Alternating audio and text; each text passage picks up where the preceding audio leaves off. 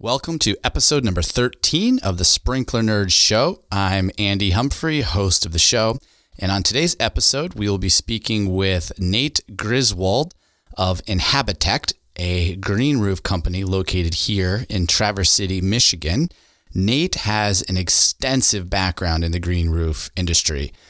I may even go as far as to call Nate one of the green roof OGs, one of the pioneers back in the early days of the industry when Nate was working for American Hydrotech, he covered almost all of the US, has been on hundreds or even thousands of green roof tops. He's worked with professionals nationwide, and he just really understands everything about the industry. And again, like I said before, my intent with this show is to bring different types of content to you all. One piece, which is fast growing, especially for us irrigators, is irrigating rooftops. So, in episode one here with our discussion with Nate, we're going to talk mostly about green roofs, everything about green roofs, the types of green roofs, why green roofs exist, the value of them. And then in episode number two, we will discuss specifically irrigation. So, I hope you enjoy this topic of green roofs with Nate Griswold. And I look forward to bringing you future green roof content. So, with that, let's jump right in. If you are an irrigation professional, old or new, who designs, installs, or maintains high end residential, commercial, or municipal properties, and you want to use technology to improve your business to get a leg up on your competition, even if you're an old school irrigator from the days of hydraulic systems, this show is for you. Nate, welcome to the Sprinkler Nerd Show. Really glad to have you on today. Thank you. Thank you for having me. This is something that I've been looking forward to for a number of reasons. I think primarily because you and I have very similar backgrounds, and we won't go completely into the backgrounds, but you're one of the people that I've known a very long time in this industry. And I think at some point here, we'll be able to discuss sort of how we met, as well as you are a leader in the green roof industry. And one of the things that I'm attempting to do with this podcast is to have different content segments or categories, and Green Roof is one of them. And so I'm really just kind of honored to have you help me kick off my first topic on green roofs. So, yeah, man, welcome. Thanks for having me. Yeah, I was trying to add up how long we've known each other, and we can try to figure that out as we talk here, but uh, it's definitely over a decade. And I'm happy to help you out here. And um, I think this is a great way for everyone to learn about vegetated roofs and green roofs and other forms of green infrastructure. I'm all about making sure people understand what I do. Perfect. So let's just start with tell us who you are, the name of your company, where you're located, and then you can maybe start into the story of how you got into the green roof business. Sure. My name is Nathan Griswold. I'm the owner of Inhabitect LLC out of Traverse City, Michigan. I was born and raised here in Traverse City, and I recently came back and started Inhabitect in 2013. My background is varied. It started here locally, and from a very young age, I was interested in horticulture and ecology and biology, all going all the way back to high school, I was focusing on landscape oriented classes. I went on to the local college here, Northwest Michigan College, got a degree in plant science as well as a landscape nursery degree from Michigan State in that time. And I wasn't really ready to start working. So I moved on to landscape architecture at Michigan State University, graduated from there, and I was lucky enough at that time to be exposed to some of the earliest green roof research that was going on in North America. So at that time, I inserted myself into that arena, I guess, and started to speak with the people doing that research and started showing up at the conferences they are putting on at the infancy of the industry in North mm-hmm. America. And what year was that? Just approximately what year? 2003. Okay. So post graduation, I really, really wanted to work in the green roof industry. And I was lucky enough after many, many calls to find my way to work in Chicago with the industry leader at that time, the market share leader, uh, American Hydrotech. They were doing the biggest and the best projects at that time. And I found myself on their green roof or garden roof team and that I was number two. I was their number two hire in that department. That was in 2005. And from there, I was lucky enough to really just ride the wave of the growth of green roofs in the country, mm-hmm. really in this part of the world. At that time, there was a pretty small market share in general, mm-hmm. and Hydrotech was involved in most of them. And being the number two hire, I was able to get into the offices of the designers, the architects and engineers and landscape architects. You know, we're out there doing these things and rode that wave, the growth of the industry. Mm-hmm. I met the very first innovators in the country at those early events. And to this day, they're my friends. And most of us are still there.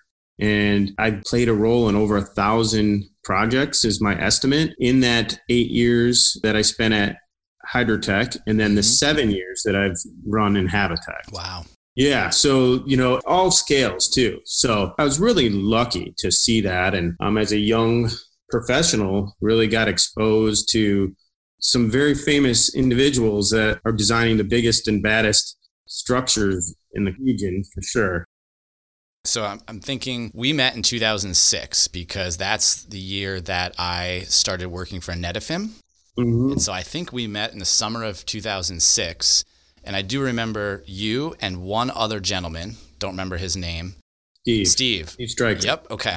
Steve. And, and of course, you know, Netafim being a drip manufacturer was and still is, you know, heavily utilized on many green roofs. But in 2006, things were very new.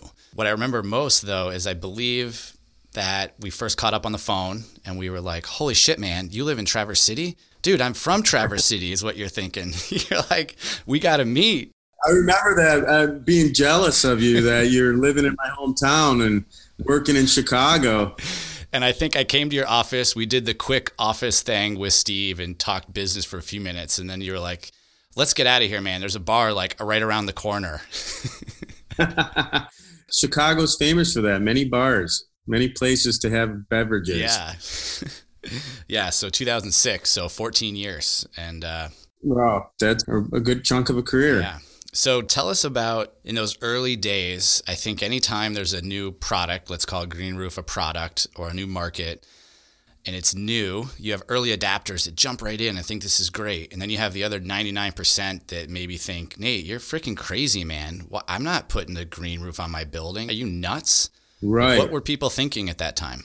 At that time, it was much harder to get these to actually make it through the construction phase. To start, many architects and landscape architects and engineers didn't understand what they were or how they worked or what their benefits were.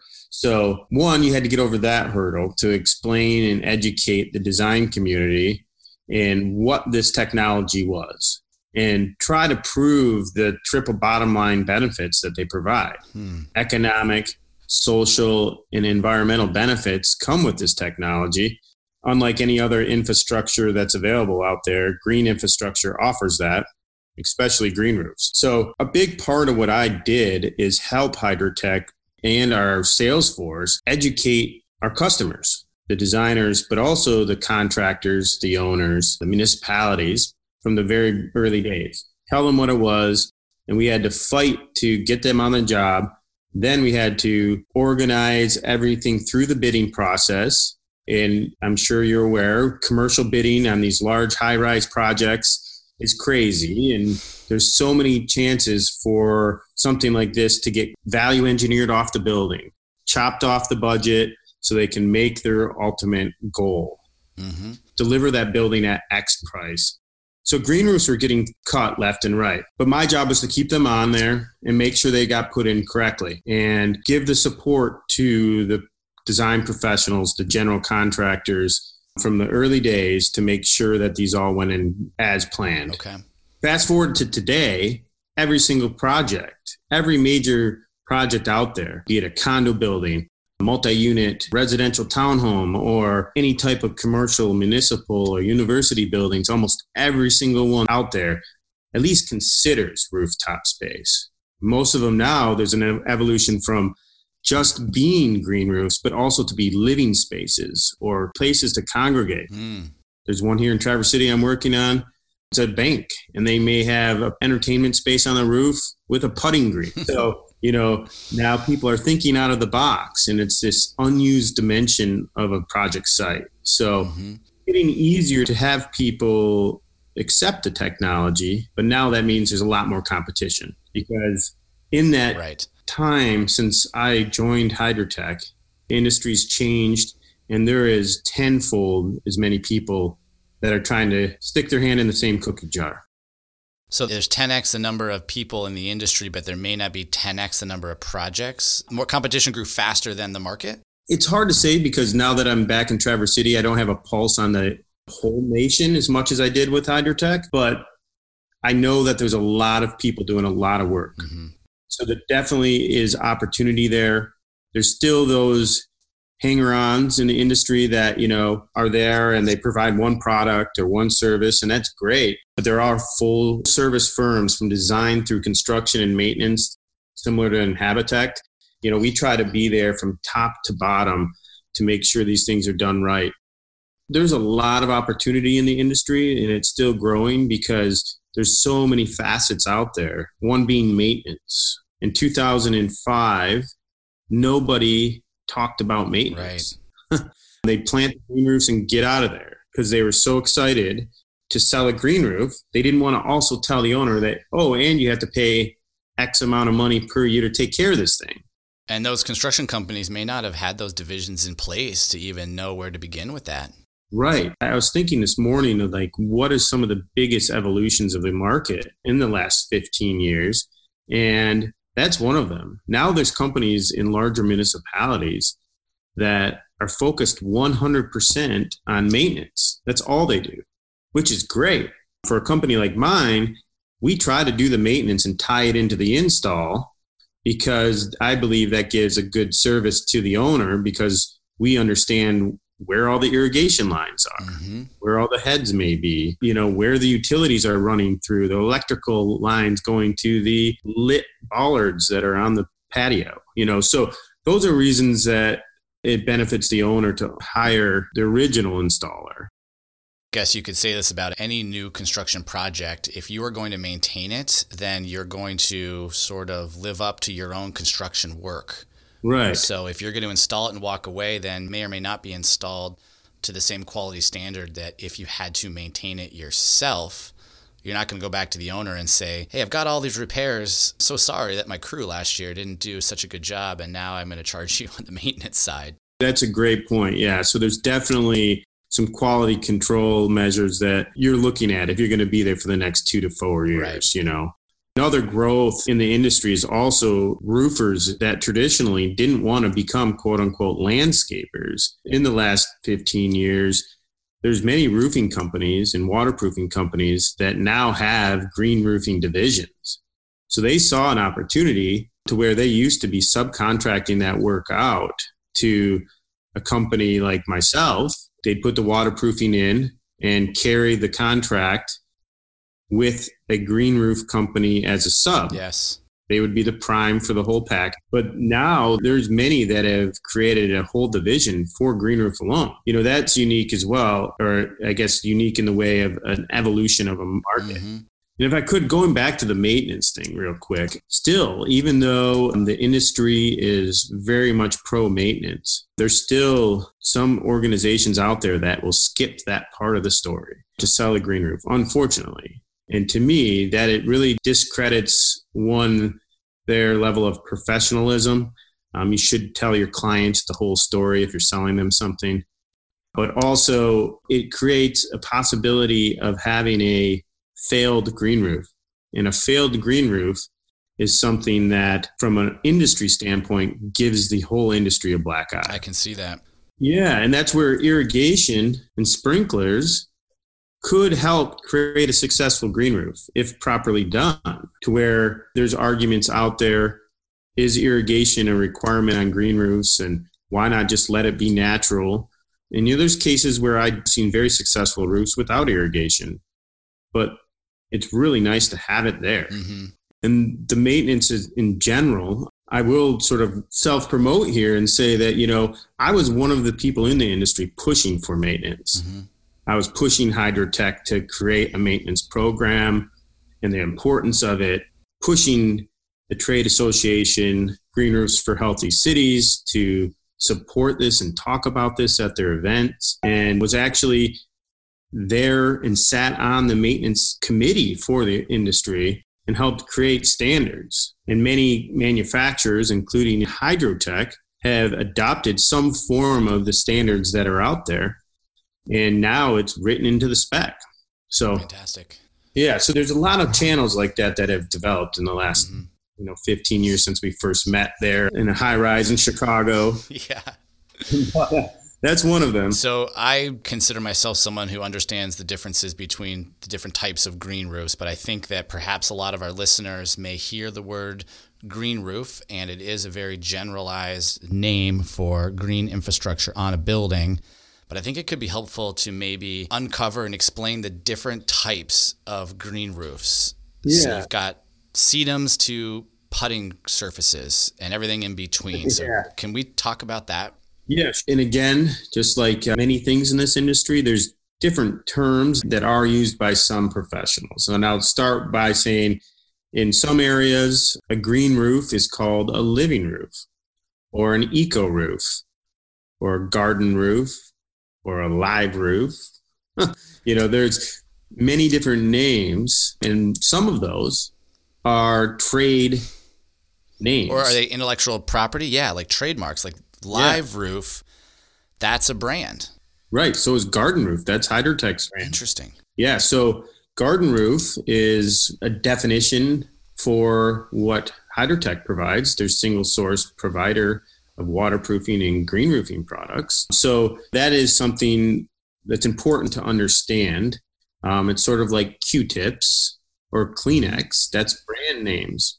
So there's definitely brand names out there. And the general term used to define what a green roof is is something that I worked at with ASTM. Do you work with ASTM? I don't personally work with ASTM, but I understand the concept behind it. Yeah, so you know it's a testing standard, uh, basically an organization that helps create and define testing standards for certain industries. So that's something I worked on for a very long time. While at Hydrotech, I spent eight years of going to, what was it? Every six months, we would meet around the country and spend three hours talking about green roof standards and try to deliver something to the industry. Mm-hmm. And one of those was defining what a green roof was. it took us, I think it was six years to define what a green roof was. so things were moving very, very slowly. But you know, we defined it as basically what it says is a vegetated surface over a waterproof structure. So that is something to understand that a green roof is something that is creating a vegetated surface over an occupied or unoccupied surface below. But that surface has to be waterproofed to be considered a green roof. So with that, there's a few main definitions of green roofs. Extensive is your shallow green roof. That's going to be the lightest weight product. It can be anywhere as shallow, in my experience, as two inches of growth media up to about four inches of depth. And the reason that that's cut off there is because extensive is traditionally, like you had mentioned, sedum plants and other grasses and forbs and ground covers that have shallower root systems. So those roofs are your lightweight roofs. They're the most common roof. Most square footage numbers you'll see for the industry are from extensive, shallow rooftops. What would you say on an extensive? I like the term you used earlier. Trying to find it in my notes here. It was a um, triple triple bottom line benefits. Yeah. So what's the triple line bottom line benefit for extensive? So you have your triple bottom line benefits, and then you have categories in both the public and the private sector. You have a column for triple bottom line in both public and private. Okay. And that depends on who your client is or who's installing it.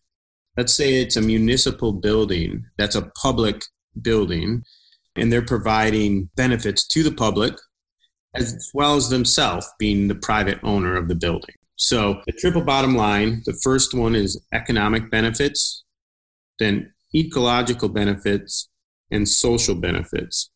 And there's many categories and different ways to look at it. I'll give an example of one for each. Ecological benefits is habitat creation, let's say. Okay. So you're creating a space for birds, let's say a killdeer that lives on the ground. On an extensive roof, you're creating a space that they can happily live with no predators. There's no way for a house cat or a bobcat or raccoon or anything snakes to get there and eat their eggs. Okay, so as an example of one of the roofs that I worked on and still work on, which is the Javits Center Green Roof in New York City, yeah. they have seagulls that are right. there laying their eggs, and it can be quite dangerous uh, yes. to be up there because they will come right at your head. yes, that's why you wear hard hats on construction yeah. sites. Yeah. So that would be an example of the habitat and the ecological benefit of that roof. There's many other ecological benefits that come with green roofs in extensive especially, but you know that's just one easy example. So ecological and environmental those are the same benefit. You can look at those in two different ways. Both of those mean helping the environment. So another one would be stormwater management that to me is a major benefit to the environment around that mm-hmm. particular mm-hmm. building. And I would say is the main driver for the growth of the industry. How does that work? Tell us what, what does that mean for someone who doesn't know? Green roofs, if you think of them as a sponge, as a sponge that would be sitting at the side of your sink, you let it dry out for a few days. It may have some moisture left inside of there, but it's ready to soak up water. And you think of that as a shallow profile of a green roof. And then it rains, and you're going to hold a good amount of water in that sponge before any water starts to drip off the bottom. Okay. So by holding that water within the green roof, you're reducing the amount of runoff from your rooftop space that by reducing the volume of runoff you're then reducing the velocity of water that's leaving the site and the volume of water that is hitting the stormwater uh, facility that's on site. Mm-hmm. So maybe you have a municipal stormwater system, you're reducing how much water your site is putting into that storm system. Mm-hmm. And in some communities, you get taxed on how much water you put into that system. So there's a big benefit there to help pay for it. Absolutely. And I, have heard in places, as an example, I've heard, you can confirm this because you probably know, that in Washington, D.C., all of the rainwater that falls from the sky and comes from the rooftops goes into the treatment system and gets treated. Those drains do not empty or daylight anywhere, it actually gets treated by the plants. And the reason for that is they have what's called a combined sewage overflow system or CSO. And a CSO is a system where anything that flushes down your toilet, black and or gray water out of a drinking fountain or a dishwasher combines with stormwater. Then all of that goes to the same treatment plant. And that municipality pays to clean or manage all of that volume of water craziness. Yeah. We know what it looks like when it rains a half an inch on all the impervious surfaces and it runs down the street, and that is a ton of water. And what it does, and this is something that anyone that has been to uh, New York or somewhere with a large river system, Washington, D.C. is one of them, Philadelphia. What happens with a CSO when it rains and that system is inevitably over capacity? It dumps that untreated stormwater and sewage and black water and gray water into the nearest water body. And that's how it was done traditionally in North America. Pretty much east of the Mississippi is where you see most of the CSOs. Right. They're uh, communities. Um, I think there's about 800 of them remaining. Wow. Many cities have worked hard to disconnect and have a stormwater and a sewage pipe separate of each other. But a place like Manhattan, if you've ever been there and seen when they open up the ground, it's a maze of tubes and pipes and utilities and subways, and it's next to impossible to separate it. So it's really advantageous to be able to reduce the amount of rainfall that reaches the sewage system or the overflow system if we can trap it on the roof. So if I just Correct. were to come back, you were explaining it a sponge, and if the sponge is 10% wet and you've got 90% space there, then you can capture that rainwater on the roof and prevent it from reaching the stormwater system. So you're reducing the volume, but what you're also doing is delaying the flow off that roof. Gotcha. So that delay is also something that the city engineers are looking for, the municipality. So if it rains and your roof is fully saturated and another raindrop hits it, it's going to take about two hours for that drop of water to make it into the stormwater system. You know, on average, it's obviously there's many variables to consider, but that two hours all of the rainfall that hit the parking lots and non-green roofs is already gone and through the pipes. It's already blasted through and maybe got dumped into the river or went to this treatment plant. Your water is not contributing to that. Right. There's incentives in DC and many other municipalities to provide that volume reduction and delay. And they actually will help you pay for your green roof. Wow. You know, that right there stormwater is the biggest driver, like I said, okay. for the growth of okay. the industry. And I'm having like a aha moment here. I'm sorry to interrupt you, but being the sprinkler nerd and understanding some of these new technologies, and I'm immediately thinking the soil moisture sensors that I work with. There are two ways to manage a system. You can manage on dry or you can manage on wet.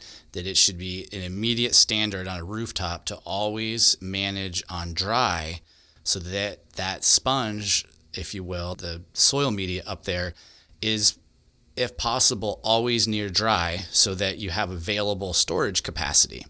So if you're managing your irrigation system on an upper threshold where the soil is near field capacity all the time, you are not allowing adequate space for the rainfall. And if I'm hearing you correctly, this should be like an immediate standard with an irrigation system. It must be managed on dry threshold which is something that can be measured and controlled so that you are prepping for a rain event to be able to maximize that storage capacity and delay that runoff. Oh, most definitely. And that is the exact reason why irrigation is not used on many roofs.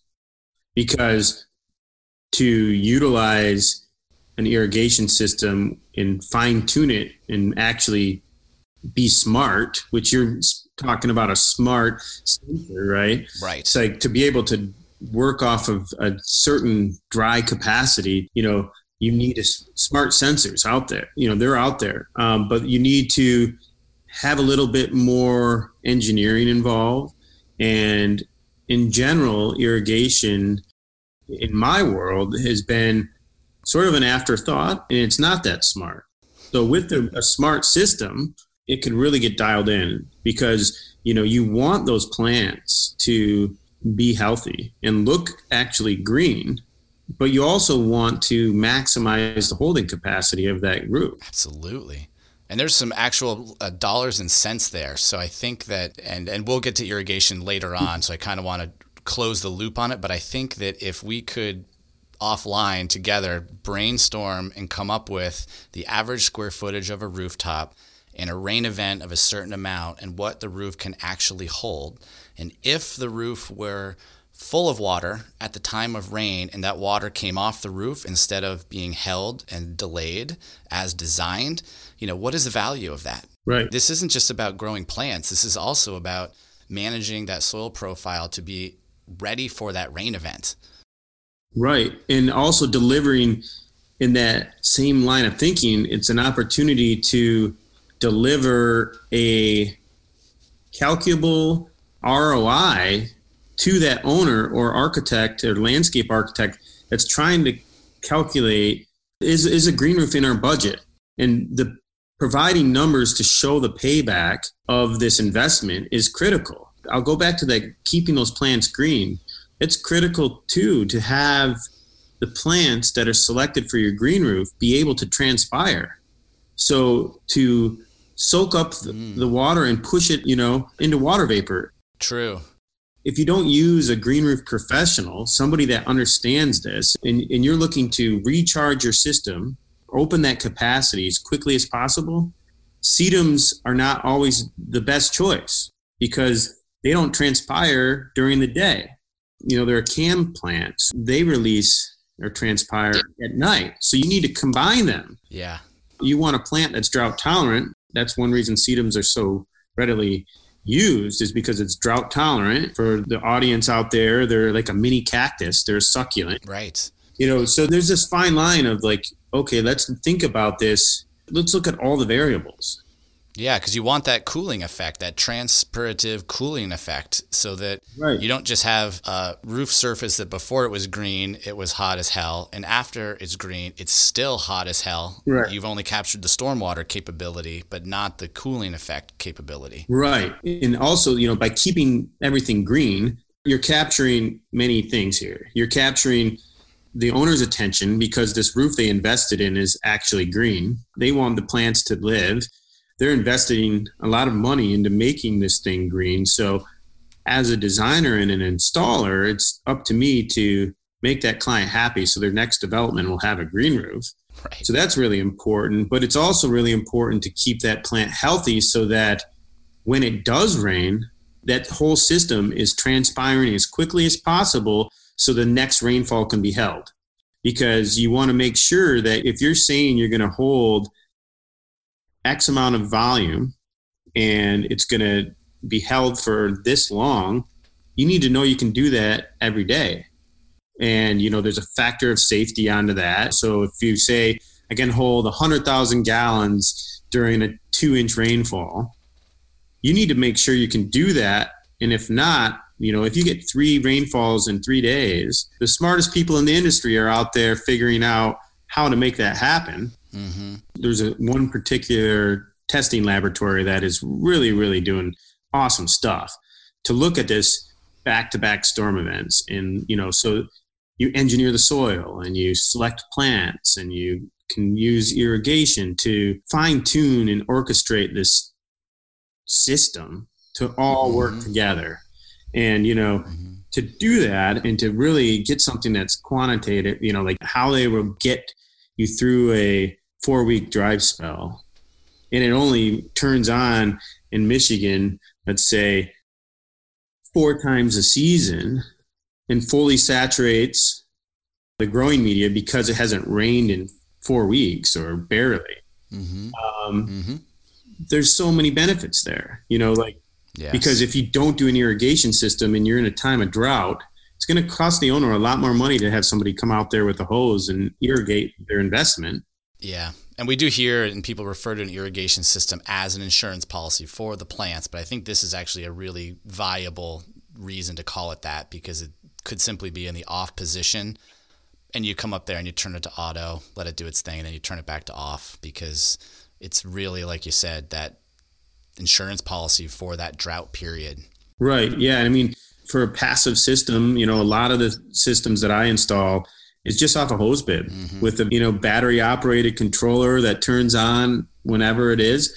But if you have a maintenance person that keeps track, okay, this building in Detroit, I should go down there and turn that irrigation system on this week. You know, so you can do that, and that's you know very rudimentary management. Yeah, and it's also just because the soil's dry this is where there's the sort of um, art to it, not just the science, because that soil could be dry, which could kick the sprinkler system on, i.e., with an automatic moisture driven system. But just because the soil's dry doesn't necessarily mean that the plants need it, because they may be okay for a period of time in that soil condition. Right. Right. So I think Definitely. that the art behind it is understanding the relationship between that moisture level and those plants and when to make that judgment call. Yeah. And a little bit of stress on plants is a good thing, in my opinion, from a horticultural sense. Like maybe they won't put as much energy into leaf production. They might shoot their roots out a little further, you know, because they're stressed, they're looking for water and like very basic layman terms. They're mm-hmm. searching for water. So mm-hmm. they may push their, their roots out further, which makes it a more robust system. And, you know, another factor that is really important to talk about is the makeup or the engineering of the soil or the growth media or growing media is critical to all of us as well. The industry mm-hmm. debates constantly about the organic matter content of a growing media on a green roof and you know what types of aggregates to use and sand shapes and you know understanding you know grain size and silt versus clays content and all of these things that it's very different than landscaping on the ground ultimately you want a lightweight growing media so you have to use certain products mm-hmm. to keep it lightweight but at the same time you have to engineer it to meet the needs of your plant or your goals for stormwater management a way to really think of an extensive roof is it's going to typically be more of a utilitarian use it has an engineered use that's helping manage stormwater on site and it's most likely not going to be accessible to the users of that building. So I think we've really talked mostly about extensive, lightweight soils, you know, reducing stormwater, creating a habitat, and I think you know as you're starting to talk about the soil media, maybe this is a good segue into perhaps the next type of green roof. So after extensive, what's the next type? The next type is intensive green roofs but I've been telling people for the last 15 years how to remember what the differences between extensive and intensive is that intensive is greater depth and it has more intense weight. Okay. So that's an easy way to remember if you're trying to determine the two types of roofs. You know, that is a common mistake to get those two mixed up, but if you're thinking about intensive, think more weight because there's greater depth. And that greater depth provides more opportunity for larger plant material. So that's where you're going to start planting one gallon plants up to, you know, mm. full trees. And most of these are going to be in spaces that are user friendly. So it's a roof deck at a corporate office where you walk out onto a pedestal paver rooftop okay. and you have planters with what would look like normal landscaping, but it's on a roof. In intensive, you know, there's also debate out there in the industry that there's something in between intensive and extensive, and some people call it semi intensive, but really it's just a shallow intensive roof. And to me, intensive means anything from about five or six inches up to multiple feet. It just simplifies things. It makes it easier for me to talk about that with clients that there doesn't need to be these technical differences that only a few people adopt. Okay. So would it be fair to say that an intensive roof is more like landscaping on the roof? Yes, most definitely. Okay. And within there, there can be there's little uh, subcategories. You know, with a greater depth of soil, you could do a lawn. Many people do sod lawns on rooftops. It's a you know a lawn roof, but the soil is deep enough to be considered an intensive lawn assembly. You also can grow vegetables. There's a lot of food being grown on rooftops in North America. Yeah, man. I just met with Ben down at uh, Brooklyn Grange, so yeah. I would. I hope at some point I can have Ben on an episode, and he is growing vegetables in Brooklyn, New York, on rooftops. It's freaking amazing. Tens of thousands of pounds too. You know, I've met Ben before and seen him at the industry events, and he's one of the definitely the leaders. That's an unused rooftop. You know, that's the beauty of, of rooftops is they're everywhere. You know. And there's many at the naval yards, for instance. You know, that's in an area that really needed jobs. You know, I don't know how it is today. I haven't been there in many years, but when I went there about a decade ago, there was not much going on. There wasn't a grocery store with organic, healthy food in it. Yeah, definitely it's being revitalized for sure. Yeah, so like now there's food on the roof, I know there, there's somebody in the same building, I believe, that's making hot sauce. Yeah, man. Ben gave me hot sauce. It's incredible. I'm like so fascinated with these vegetables grown on this rooftop in Brooklyn and having hot right. sauce made from these peppers. Right. It's just so cool. Such a way to like add value to a product that you go into the grocery store and you see 50 million bottles of hot sauce. They're all the freaking same with a different label. And then you're like, oh, wait a minute. This is totally di- right. product differentiation. It's local, it's grown on a yeah. rooftop. It's just, I love it. There's full restaurants that are underneath the rooftop. So roof to table, and mm. you know, food is, you know, that's a, a term that I like to use when I talk about it is, yeah, roof to table. There's also beekeepers on rooftops and I know at Brooklyn Grange and others like it, they're doing weddings and big social events on the rooftop. So there's a lot of the, you know, a cool right. factor to it, but that's great. It's providing food and usable space, but it's also protecting that waterproofing membrane. And that's something we haven't talked about. It's another huge benefit to owners is putting a green roof up there, you're protecting your waterproofing membrane from UV light. Oh, so you're extending the life of your membrane by at least two, if not four lifetimes of a typical roof.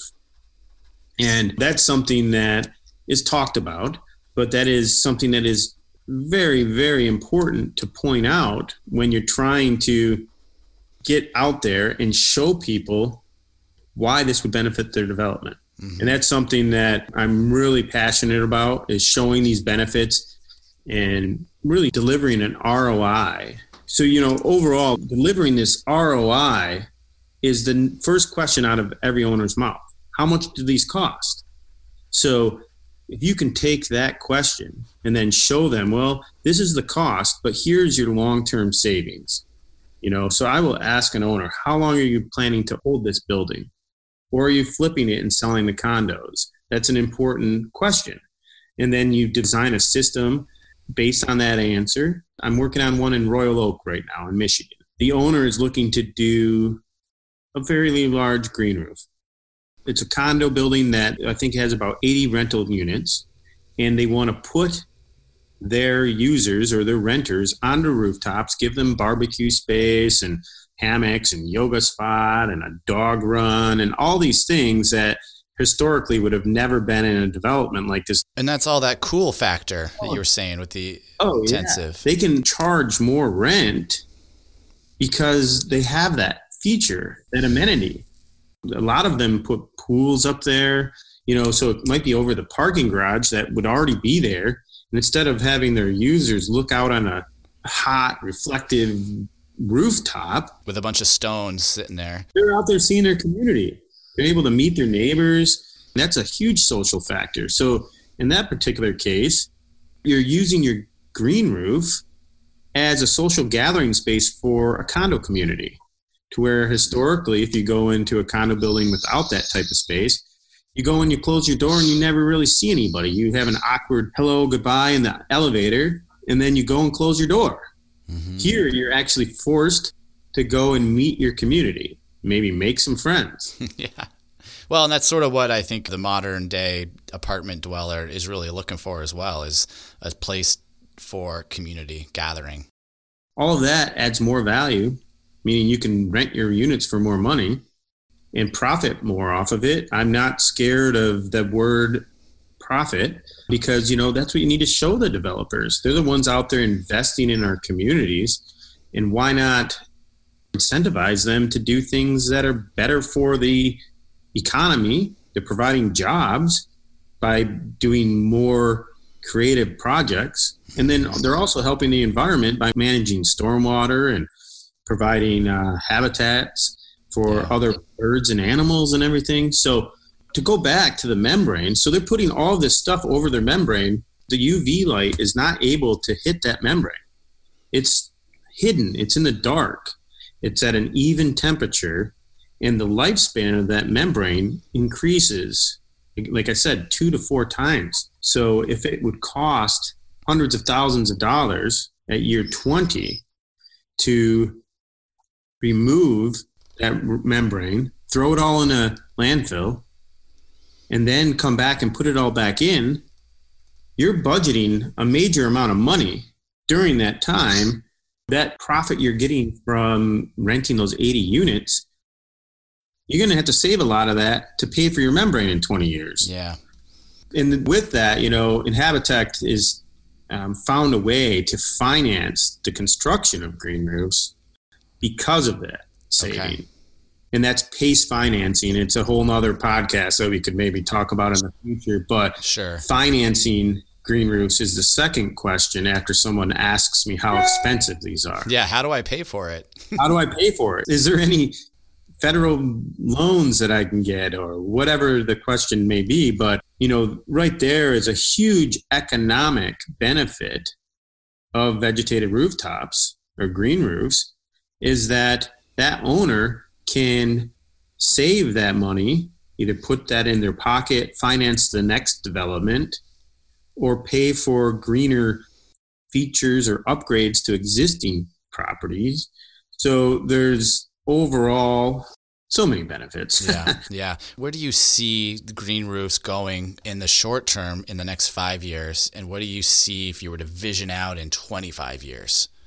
Well, well, you can look to Europe, to Germany, and you know to see how this market's going to go. Obviously, their politics is different than what we have here, but in Germany, in some regions, it's basically mandated and that's starting to show up in the United States. Uh, Denver, New York City, right? Yeah, New York. Yeah, they all have different versions of it. New York and DC and Denver and San Francisco all have some version of mandate that's out there that includes green roofs. Some may be, well, you have to cover your roof in solar or green or 50% solar, 50% green. It's all a little different we're starting to see that again going back 15 years that was a dream mm-hmm. you know it started with incentives and then policy that you know would drive people towards green roofs one of the leaders in the early days was portland oregon.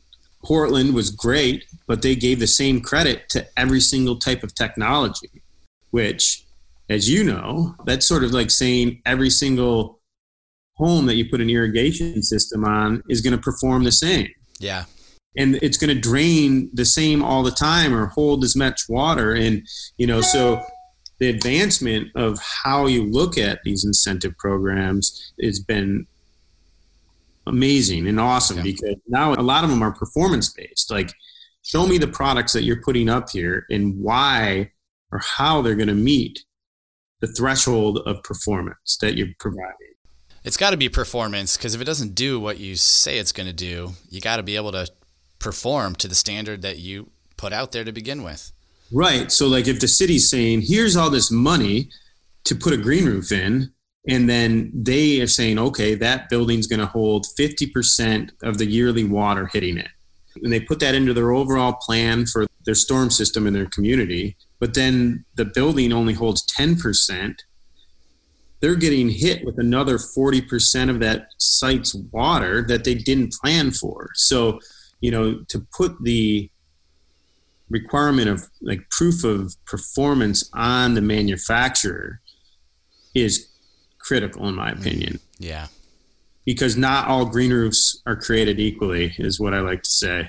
This was good, man. We covered like so much of the green roof. That, yeah, this is good because I think a lot of people listening, like I said at the beginning, understand the concept of a green roof, but may or may not have known the difference between extensive, which is shallow, lightweight, intensive, which is deeper and heavier. Can we spend time talking about water now and maybe irrigation on roofs and some of the things that you see happening out there and what you find has worked and not worked as it relates to irrigation systems? So let's step back again to that when we first met you were the first irrigation company that passed through those doors uh, 15 years ago. And Netafim is a great product. I still use it on green roofs exclusively for drip systems. That's a wrap, guys. We're going to save that nugget of irrigation knowledge for the next episode and turn this into a two part series. My intent is to try to keep each episode to roughly 45 minutes or less. And I do see here that we have about 20 to 25 minutes of irrigation talk that we're going to move to the second episode in our two part series with Nate Griswold. So I just want to thank you all for listening. It's fun to watch the numbers increase episode by episode and month to month. It really means a lot to have you listening to the content that we are producing.